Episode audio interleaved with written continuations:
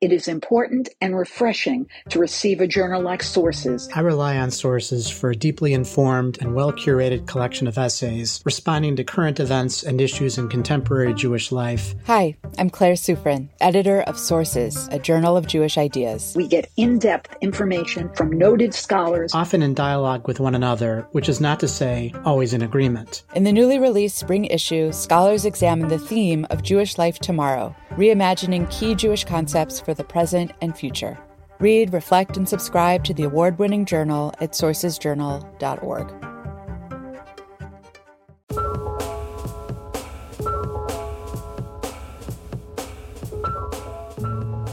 Hi, everyone. Welcome to Identity Crisis, a show about news and ideas from the Shalom Hartman Institute. I'm Yehuda Kurtzer, president of Shalom Hartman Institute North America, and we're recording on Friday, October 1st, 2021, right off of the heels of the Jewish holidays, back in anticipation of what might be a full work week. So, if you follow Jewish news, and I do, and this show is oftentimes interested in it, we're oftentimes inundated with Jewish political stories.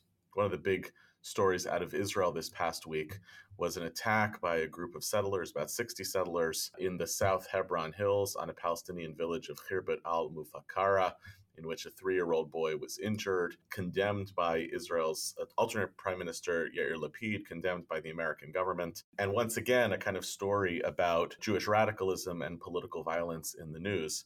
In the meantime, here back in the domestic side, kind of got lost a little bit over the Sukkot holiday for those of us who observe it. Major question emerging in Congress around additional legislation to provide additional support for Israel to replenish the Iron Dome batteries after this summer's war which was initially opposed uh, almost exclusively by the progressive end of Democratic Party, and now is actually being held up in the Senate by Rand Paul. Um, a Republican senator. And throughout this, a continued realignment by Jews and Jewish organizations around the changing political climate. This is something of a hobby of mine, and it's also a hobby of our guest today. I've oftentimes found myself looking for larger narratives to explain the Jewish political story why, uh, for American Jews, politics seems to live at the center of the Jewish condition. It certainly is the case uh, in the state of Israel as well. There's a theory on the landscape, and that is my guest today is Professor Shaul Magid, who is the author of a really newly published book. I think it's already out, at least I have a copy, from Princeton University Press. The book is called Meir Kahane the public life and political thought of an American Jewish radical. Shaul is a professor of Jewish studies at Dartmouth. He's a senior fellow here at the Shalom Hartman Institute in North America. And Shaul's book, which we're going to talk about today, argues that Kahana is a far more relevant influence on American Jewishness, and I assume in that context, on the continued centering of a certain type of politics at the center of American Jewish identity than he has long been considered. First of all, Shaul, thanks for thanks for coming on the show. And start us off by just telling us a little bit, like personally and professionally, you you're a little bit of a kind of omnivore of Jewish ideas and content. But why Kahana? Um, of all people, why spend the last I think six years reading everything that Meir Kahane wrote, reading everything else people wrote about Meir Kahane, and trying to kind of fill this lacuna of scholarship by by engaging with Kahana and his legacy? First of all, thank you, Huda, for inviting me and showcasing the book. You know, it's interesting that you asked that question. The introduction to the book I titled Why Kahana, because I think it is the kind of a question of why would you spend all your time writing about somebody and why write about him now and i mean there are there are more mundane reasons about how i discovered kahana which i talk about in the in the introduction to the book a graduate student that i had at indiana university that had read a section of a chapter of mine in american post-judaism on the holocaust where i talk a little bit about kahana and decided to write an ma thesis on history and memory in Kahana. And so we basically started the chavruta of looking at Kahana's writings from the early 1960s, 1962, uh, up to the present. And and I had read some of his stuff before, but only by reading him chronologically did I come to realize that there there's something going on about the way in which Kahana understood post-war America in particular, and the way in which I thought that his critique of liberalism, as Jewish liberalism existed in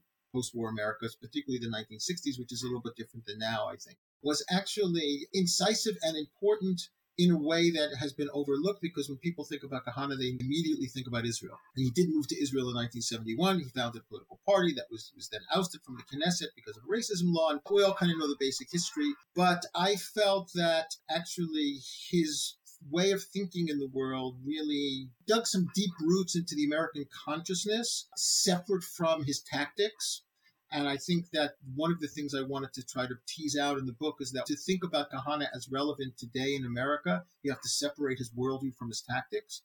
His tactics were, was militarism, his tactics were violence, but that was very much in the waters in the late 1960s among the Black Panthers, among the Young Lords. I mean, militarism and violence was something that existed from around 1965, 1966 until 1974. So, in that sense, Kahana was very much a, part, a person of his time, but his worldview I found to be very much a part of the subconscious of some of American Jewry. Obviously, not all of American Jewry, and I know that uh, I know that you, in particular, don't like the term the Jewish establishment. Um, that was a term that he did like a lot. And maybe there was a Jewish establishment in the 1960s in ways that there isn't now. But that's the way he called it, right, in a certain way. I think that in a way, Kahana is easier to deal with in Israel because he's right out front, because you have people that still identify as Kahanists. Although I argue in the book that today's Kahanists are not really Kahanists, they're really neo Kahanists, and I can explain why I think that is. But per, Kahana is a kind of persona non grata in America. Nobody talks about him. Nobody nobody seems to think that he's still relevant. And I think that's where the danger lies, in that there's something in the subconscious that that exists. Great. So I definitely want to come back to the establishment piece, and I also want to come back to the this whole notion of persona non grata because it actually you could parse that data in two different ways. One is that he's really important and therefore we don't talk about him, and the other is that he's not that important. Uh, that's what I want to come back to later on. But let's I want to start with something a little bit more personal. There, two, I felt reading your book, Shaul, that there were two, and I, you and I have talked about this for years. I've heard you present on Kahana, so it, it was also exciting to kind of see you know you spend a lot of time thinking about something talking with someone about it and then to see it in print. So congratulations on getting it out and getting it done. I think it's a i think it's a really significant contribution. It's a it's a book that i think a lot of people should read and get angry about.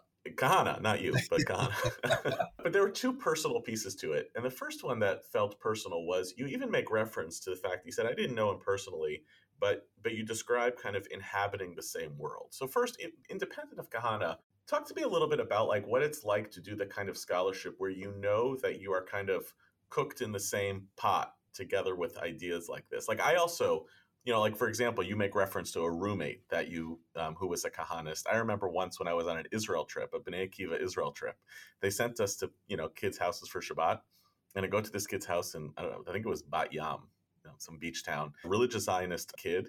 And I come into his house, and this is 1992. It's right around a time in Madrid, and my dad was negotiating Madrid on the American side.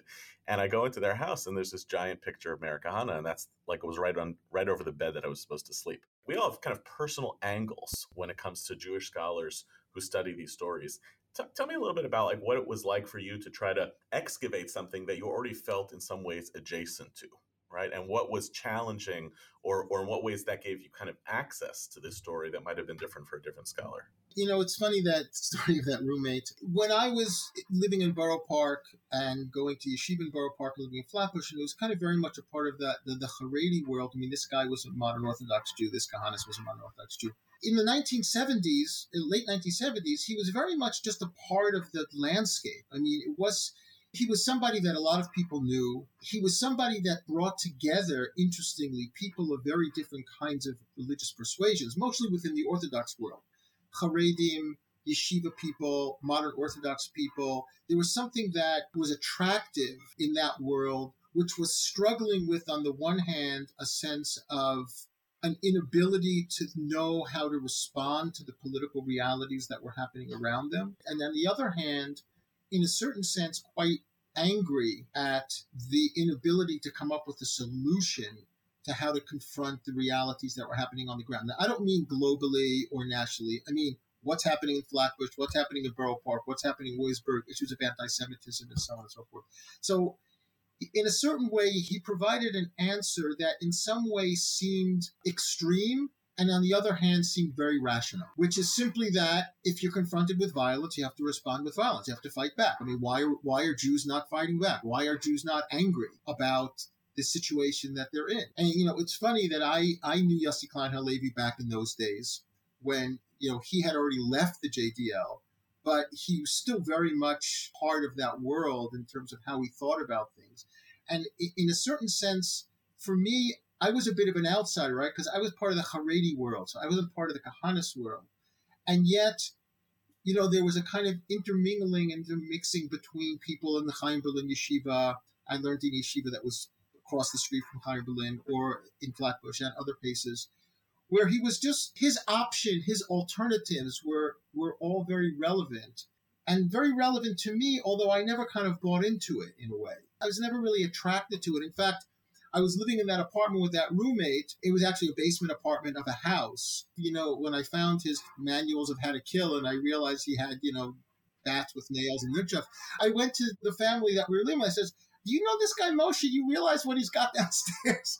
they eventually kicked him out when they realized it. It's funny that it brought back a lot of those memories for me. I just think that I wanted to bring out that in yeah. that world at that time, Kahana was very much a part of the basically just the drinking water of that world, of that Orthodox world. But then it was like no one ever read him. So that was the interesting thing about Kahana. Even the Kahanis didn't read him. Nobody really actually seriously read what he wrote. They listened to him talk, they went to his meetings, they went to rallies. He was a public person that wrote vociferously right? And so I basically said, okay, let me actually read the body of work. Right. Well, that's what's complicated about this book is that, as you say, nobody read him. Even probably his greatest followers, you know, probably some of them had the books on the shelves, but people didn't really read him. You wrote a piece for our book for the New Jewish Canon about the Meir Kahana Yitz Greenberg debate that took place in Riverdale in the 1980s. And what's lost in treating that as a transcript of a text is that Kahana's magic was as an orator. And if you actually, you can watch this on YouTube. Actually, maybe we'll put it in the show notes for people to watch the video on YouTube. You know, Greenberg is orderly He's got his notes in front of him. He's rhetorically strong because he has an ordered argument. Kahana is gripping the podium and he's kind of a magnificent orator to watch. The writings, in some sense, don't matter. So you have this weird attempt to basically construct an intellectual history of a person whose ideas were really important, but the written version of those ideas you know may have been lost on a lot of people do you think that that gets in the way of like understanding kahana like you make clear that this is an intellectual biography as opposed to a kind of social biography of kahana did you find it at times gaps between the experience of kahana versus what it meant to actually kind of sort through his letters and his writings Oh, definitely. I mean, he was a person that, if you watch his debate with Alan Dershowitz at Harvard, is another kind of interesting one from 1985. He had a certain kind of oratory power where he was able to basically destroy people without really undermining their arguments per se. It's really a motive, right? But I think what I tried to do in the book is to say that there actually is an intellectual project there. And it's about fear of the Cold War and communism. It's about the counterculture. It's about radic- political radicalism. It's about trying to, what he said, save the American dream for Jews in the diaspora which I think, you know, one of the fascinating things about Kahana in the early years is that it really wasn't about Israel at all. It was really about the diaspora. That's what he says in the JDL manifesto in 1968. We're trying to save Jewry in the diaspora. It's a diasporist project and that he eventually gives up on and then moves to Israel. But even when he moves to Israel, he's continually writing books in English to American Jews. He never gives up on America. And I think that a lot of things that he said in the 60s and 70s and even in the 80s, it continues to resonate with a lot of American Jews. The fear of perennial anti Semitism. Anti Semitism on the left is worse than anti Semitism on the right. Anti Zionism is anti Semitism. I mean, all of those things that we, we're talking about in 2021, he was talking about in 1972 the fear of intermarriage and assimilation, the challenges and the dangers of liberalism for the survival of the Jews. I mean, these are all issues that you know, we can sit around at the Hartman Institute and we can talk about it in a myriad, myriad ways. And he was talking about it at a time when nobody was really talking about it. Not in that way, anyway. Are you a liberal Zionist? I know it can be complicated. How do we reconcile these seemingly disparate values? Our commitment to Jewish peoplehood demands that we take a leap of faith to tell a liberal Zionist story. Yesterday's answers won't work today. If you are a committed liberal Zionist who wants to ensure future liberal support for Israel, you must develop a discourse and narrative which is compelling for liberal Americans and Jews. I've outlined a roadmap in my essay, Liberal Zionism and the Troubled Committed. Give it a read today at sourcesjournal.org.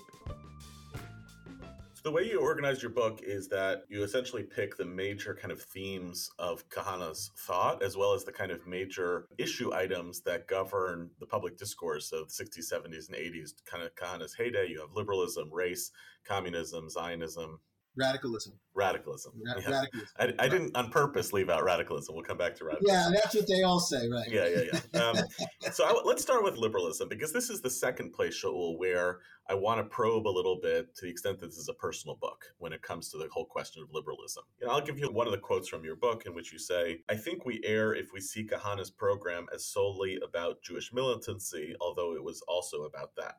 This is a, a kind of a echoing of what you just said. He sought to save the American dream for young American Jews. What I think he meant by that is that Jews could rise up and succeed while also retaining their distinct identity as Jews. And the true enemy of the Jews for him was not the black militants or white supremacists. Those enemies could be dealt with rather easily. The real enemy for Kahana was Jewish liberalism. Now, I hear in this a belief that the Jewish liberal project that American Jews saw as kind of essential to their thriving for a long time. Kahana thought that this was doomed to fail. That you quote Charles Liebman as feeling that this was doomed to fail. And I wonder whether you also kind of think it's doomed to fail. Like that this attempt at Jewish liberalism as the as the fabric of the American project just can't hold its weight. So I'd love for you to answer it on two fronts. Why does Kahana think it can't? And whether or not Shaul Magid thinks it can. I think Kahana thought that it couldn't because America was too attractive and that the American dream, which not only encouraged but in some sense required a certain kind of assimilation. Now, again, this is before multiculturalism, so he's a pre multicultural thinker. And I think that's really important the way in which multiculturalism changes the nature of the American society. But in a pre multicultural world, assimilation was going to basically destroy any legitimate reason to be Jewish.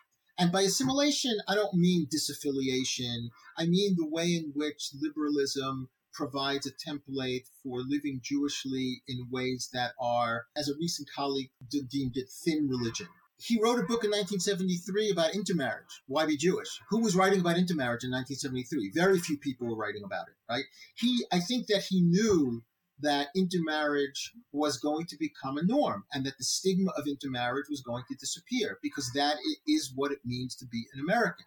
It means to be able to sacrifice one's particular identity for for the American dream. Now, again, as I said, multiculturalism changes that. So I think that he just felt that the success of Jews in America was going to be ultimately their demise. And that had to do not only on questions of religious life, because he wasn't particularly religiously sensitive in that way. He wasn't trying to, the JDL was not a Kiruv Institute. It wasn't trying to make people Orthodox. It was trying to make people proud of being Jewish in a certain kind of countercultural way. Right? I know that you, you talk about counterculture and Judaism in a particular way. And he, he was also talking about it in a different time. Now, in terms of me, I agree, but for different reasons. I think that my book, American Post Judaism, is the way I understand it, a kind of radical intervention into rethinking the contours of Judaism eh, eh, outside of liberalism. That it really is, in a certain way, a reconstruction of Judaism that is radical and counters that thin religion that, that people talk about. So in some way, you know, someone like Zalman Schachter Shalomi, who's really the centerpiece of American post and Meir Kahana, they're both engaged in what I would consider radical reconstructive projects in very different ways towards different ends as well.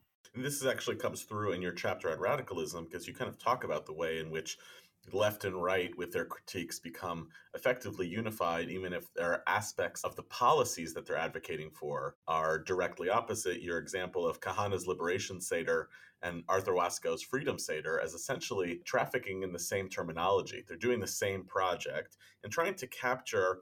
I don't think particularism is the right word because I don't think what Wasko is doing is particularism, but it is some version of thickness, right? Of a critique of liberalism and capitalism as at the heart of this project and trying to produce something else. Is that right? Is that how this kind of this kind of lands as a critique that that's how it can manifest in the same way on the Jewish left as it comes out of Kahana?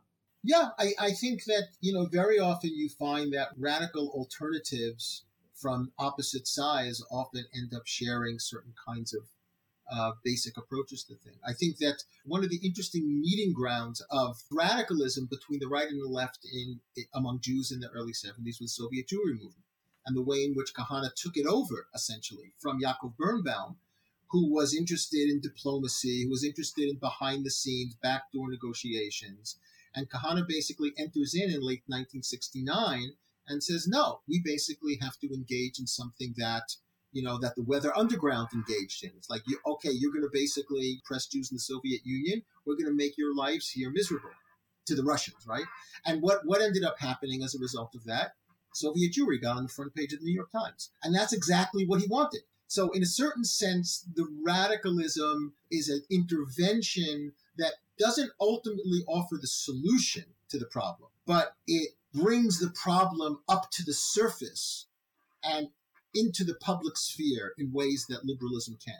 What radicalism in that context does is it insists that one particular aspect of liberalism can't abide, and that is what you refer to in the book as incremental politics. It basically says, no, I'm tired, I don't want that.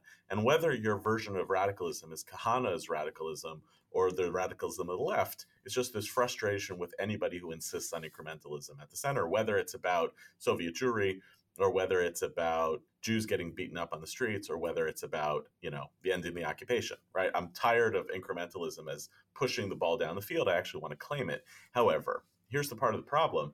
Liberalism isn't just about incrementalism.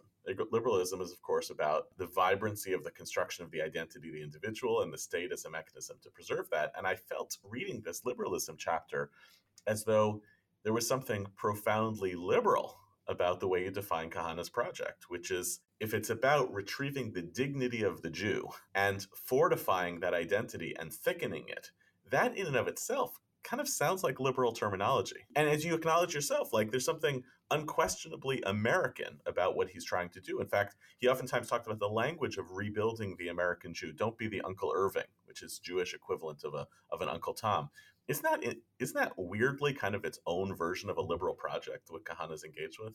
In some sense, it is. I think I say a place in the book that as much as Kahana was, you know, claimed to be anti-liberalism, it was liberalism that made him possible. In other words, it's the liberal society in which he grew up in that allowed him to be a radical. I think that you're right. There are ways in which a much more nuanced understanding of liberalism, and I don't think he really had a much more nuanced understanding of a lot of the things that he talked about, which is why he was so popular because he was able to boil things down in some way to a pretty simplistic you know bottom line at least publicly. That made sense to a lot of people. But yes i think that that's true. And, and i also want to say that generally speaking i think the radical intervention against liberalism ultimately fails because it implodes on itself. And you could talk about that in terms of black nationalism the black panthers and a number of other things and yet it succeeds because it, ch- it changes the nature of the conversation. That radicalism succeeds not because the goals of radicalism succeed, but it has an impact on what the liberal conversation will be moving forward.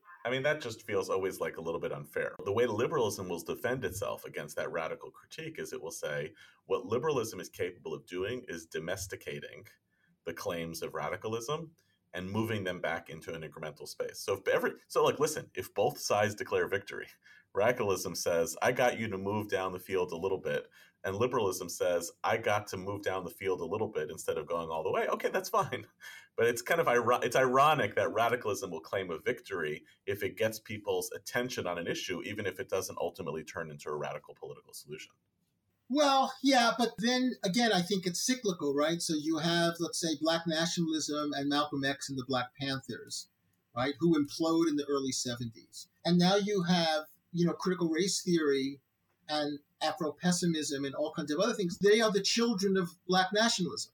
And it's another iteration of a particular radical intervention into the notion of racism in America that it sees itself in some way as a new iteration, a new layer of a kind of black nationalist intervention. Now, I think that in some way you can see that in the Occupy movement, you can see that in Jewish progressive movements that are happening today, where, okay, let's say, you know, if not now, is another iteration of Breira in a very different environment, in a very different context. So they're always playing off each other. The question is, what happens if you have the liberalism without the radicalism? Does it actually move down the field? Does it get anything done? Okay, so let's take a version of this as relates to kind of the what you might call the Jewish identity industry over the last 30 or 40 years. There have been a great many educators, rabbis, institutions, including our own at the Hartman Institute, that is interested in thickening the identity of American Jews, not necessarily transforming it as Kahana might, but thickening its uh, its identity. Even we use the language, since we're essentially a liberal institution, of creating more compelling offerings in the marketplace of ideas. Right? It's actually a capitalist framing of how you create a thicker identity. But the Kiruv movement, the the outreach movement um, in Orthodoxy, which really starts to grow in the 80s and especially the 90s after the 1990 Jewish population study, is also interested in reclaiming some thicker, deeper expressions of Jewishness by American Jews, believes that, you know, America has become a steamroller of religious and particular identity of Jews and needs to offer alternatives. What's the version of that that doesn't fall prey to Kahana's radicalism, doesn't require his kind of racism, although you resist that term a little bit in the book, and that doesn't, at the same time, to your critique, simply become wishy washy liberalism? Can any of those claims on identity that are non-radical actually make make an impact. I can think about it more on the Jewish left than the Jewish right, perhaps, with some of the ways that the Jewish progressive world has decided that its expression of thick Jewishness is through anti Israelism, even sometimes anti Zionism, or certainly like a harsh critique of the realities. So that in a sense, what they're saying is, yes, we are the products of liberal America. We're the products of the Zionization of American Jewry. And now we're just expressing that in a way that you might not like. So, in other words, yes, we are the products of liberalism that have decided that the way in which to express that sickness is through critique. You have this line, Shaul, in the book. I thought this was like a good, it was like a one sentence summary of Kahana, which was he said, Judaism of pride is the option he offers, a combination of religious nostalgia, muscular nationalism, and Jewish assertiveness. I was like, okay, I got all three. Now let me unpack them. Religious nostalgia, we'll come back to that a little bit. I want to ask you later on whether Kahana was sincere in the religion thing, as you understand it. Muscular nationalism, okay, I think I understand that, and Jewish assertiveness. And yet, to your point that you just made, you could take those same three pieces and talk about the contemporary Jewish left just by changing one term, which is religious nostalgia, muscular anti nationalism, and Jewish assertiveness. And then that's a pretty good read on what's taking place in a lot of sectors of the Jewish left today. Yep. And, and, I think that's true. And on the other side, I think you can take the religious nostalgia, Jewish nationalism, or muscular, whatever I said, and say, okay, that, that encapsulates a certain a certain growing segment of modern orthodoxy. Do you buy it for Kahana as a real religious thinker? I mean, you acknowledge he spent what 13 years at the Mir Yeshiva. You have like a, I think, a two-page section on the influence of Musar, the Musar movement, and Kahana's thought. Eh, part of me was like, come on, religion is the terrain in which he's playing, but is there real religious sincerity taking place here, or is this, or is this something else? I think that Kahana is not a religious thinker in America. I think he finds religion sometime in Israel in the 1980s. And that's when he begins to write the, you know, Harayoni Yehudi, the Jewish Idea, which is, you know, a book that I, yeah, I suggest is kind of a book of collective Musar. I think he becomes a, an apocalyptic thinker. So in that sense, I think he was sincere. I think he felt that, you know, that's what the book 40 Years is about that he wrote in Ramla prison, that we're approaching an apocalyptic end and everything is going to be destroyed. And he wouldn't be the only he wouldn't be the first Jewish thinker to to say that. I mean, we can go back in the tradition of Jewish apocalypticism where there were a lot of people who basically made that argument. So I think that toward the end of his life, he came to the conclusion that the Jewish state had to be destroyed because it had simply become a mirror of the American left. And in a certain way, the failure of Zionism for him was that it didn't ultimately reject liberalism it absorbed it. And it was going to fall prey to the same end in different ways because it's a Jewish society and it's a Jewish majority and all of those things. So I think he did take it seriously, but you have to think of him as an apocalyptic thinker, not as a kind of a serious kind of, you know, traditionalist thinker. I mean, it kind of makes sense in the sense that, like, he fails as a political leader because he gets banned from the Knesset. But in some larger sense, his own capitulation to thinking what he was meant to be was a noble parliamentarian, But that was a capitulation. Where you see Kahana alive today is in the kind of the hilltop youth phenomenon, which is deeply apocalyptic. And it's theological in a weird way, but it really believes that the state is fundamentally broken, not in those sectors of religious Zionism that venerate the state, because Kahana was certainly not one of those folks. Right. So, you know, one of the interesting things about Kahana Zionism is that. Uh, which is why I think that the, a lot of the contemporary people like Itamar Ben Gvir and people like that who identify with Kahana is that um, Kahana had no interest in Rav Kook. Interestingly, he almost never mentions him in the in Harayon Yehudi, 800 pages. I think he's mentioned a few times, and the reason is that Kahana had no patience for the kind of mystical romanticism of Rav Kook, and he had no patience for the synthesis between religion and the secular state. In a sense, Kahana was much more, he was interested in power. For him, religion meant power and it meant conquest. He was a kind of neo biblical thinker in that way. The book of Joshua was much more important to him than the Babylonian Talmud. That's how he saw things. So, what you see with contemporary Kahanists, not talking about the Hilltop Youth, because I think they are more Kahanists, is a kind of neo Kahanism that brings together Kookian romanticism and Kahana's militarism. And in a certain way, it's even more dangerous in my view, because once Tzvi Yehuda Kook said that the state itself is holy, you create a certain kind of very volatile mix where violence becomes holy. And you see that in one way, for example, like Shaul Yisraeli responded to Kibya in 1953. He said, no, Nikama is holy, right? That this was a holy act, right? Where Ariel Sharon said about Kibya, oh no, it was necessary, right? Yisraeli says, no, it wasn't necessary.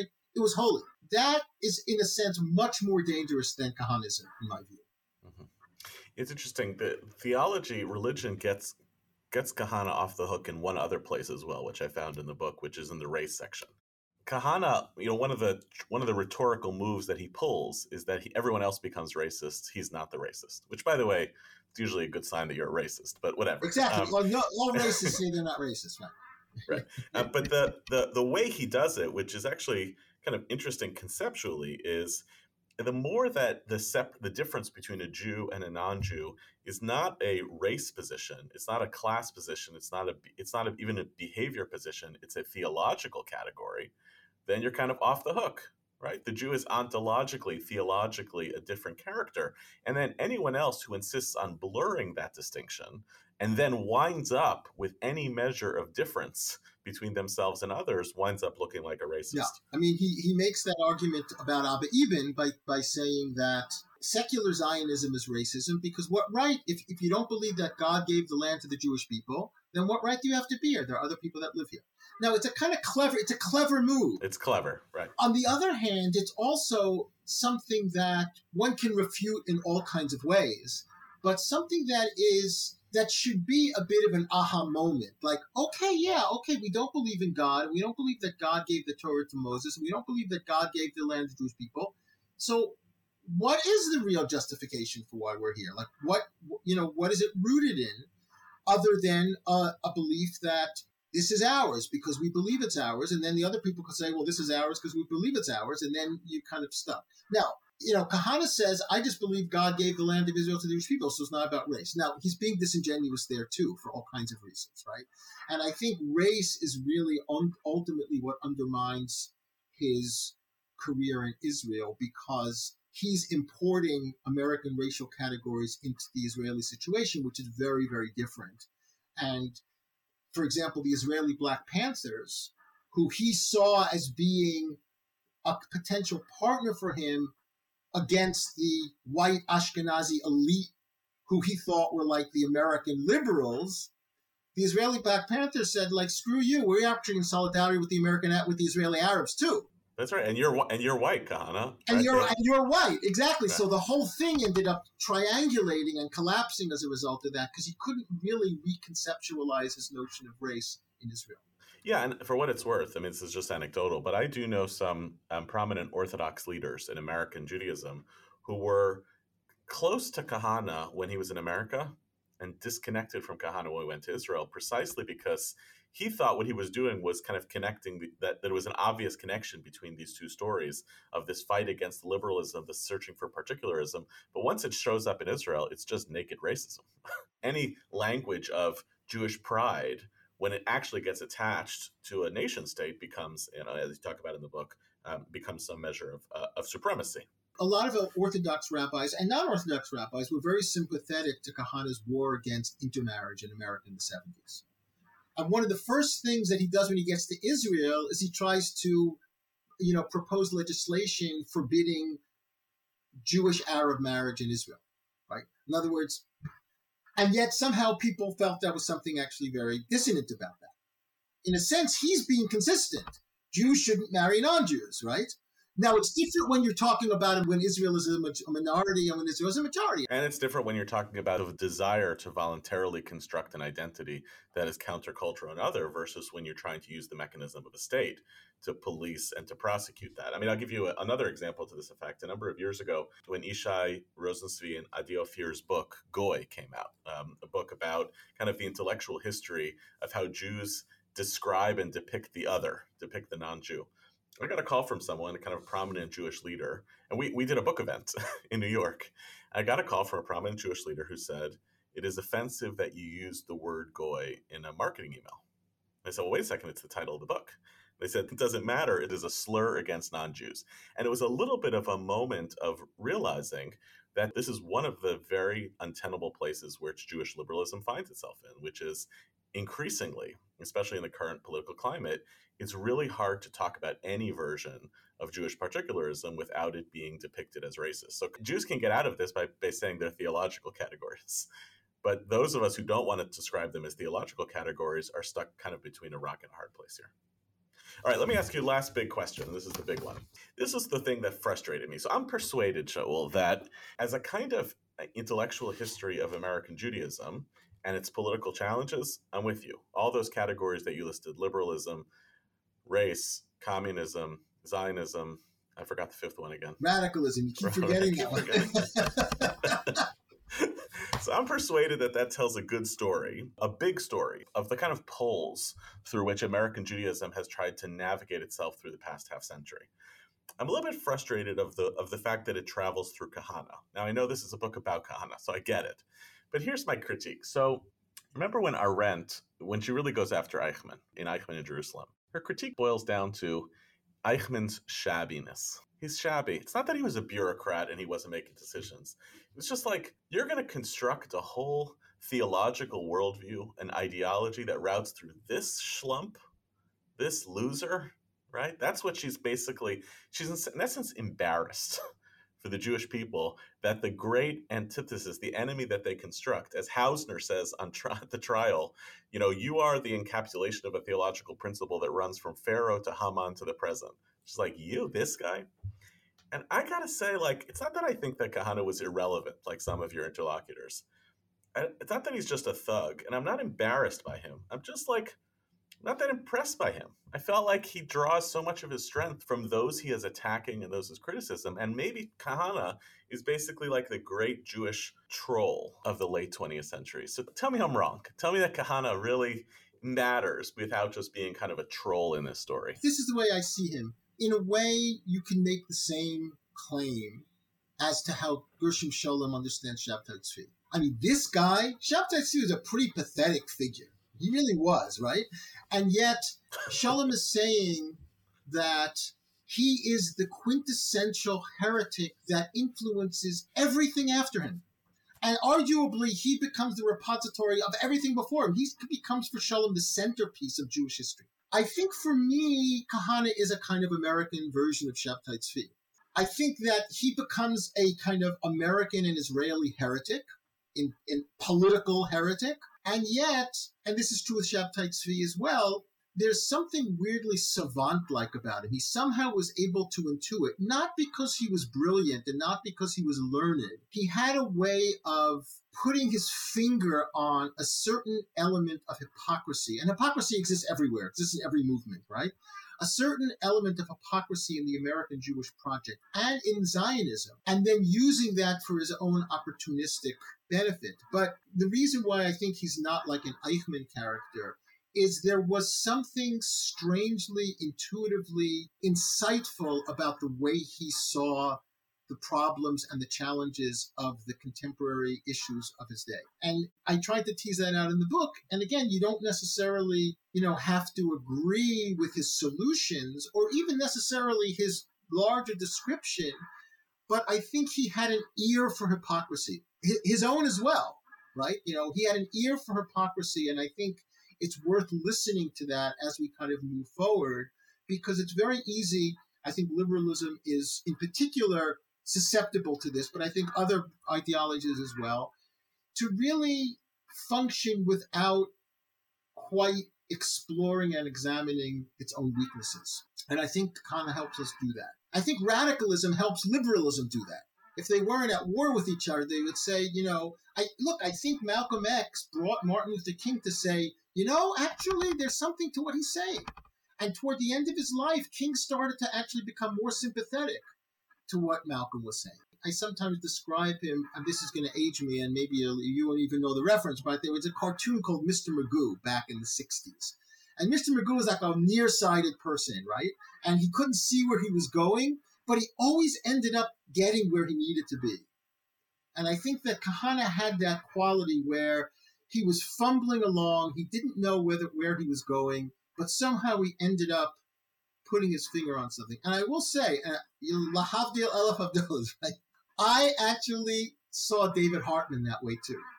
David Hartman was able to get up at a seminar of Hebrew University Talmud professors, and he would flail back and forth, and you didn't know what he was doing or what he was talking about but at the end of the day, when he sat down, he put his finger on something that everybody missed in the sugya. There was a, an ability to do that that I think that Kahana had as well. Well, I think the great service that you're giving us is that those of us who don't mourn Kahana and certainly don't miss him now don't have to read Kahana anymore. They can read Magid on Kahana. To understand that insight, and also to be able to decide that as a person can be relegated to a dustbin of history. I just want to reiterate: there's no comparison. Anyone in that comparison, Vicky, you know, but of but course. I think that was part of David Hartman's greatness. Is somehow he able he was able to see something that all of the scholars seem to just gloss over. Well, thanks very much for listening to our show, and special thanks to our guest this week, Professor Shaul Magid, author of Meir Kahana, The Public Life and Political Thought in American Jewish Radical, from Princeton University Press, now available. Identity Crisis is a product of the Shalom Hartman Institute. It was produced this week by David Zvi and edited by Joel Fredman, with assistance from Miri Miller and Shalhevet Schwartz, and music provided by So Called. Transcripts of our show are now available on our website, typically a week after an episode airs. To find them and to learn more about the Shalom Hartman Institute, you can visit us online at shalomhartman.org. We really want to know what you think about the show. You can rate and review us on iTunes to help more people discover the show, and you can write to us at identitycrisis at shalomhartman.org. You can subscribe to our show everywhere podcasts are available. We'll see you next week, and thanks for listening.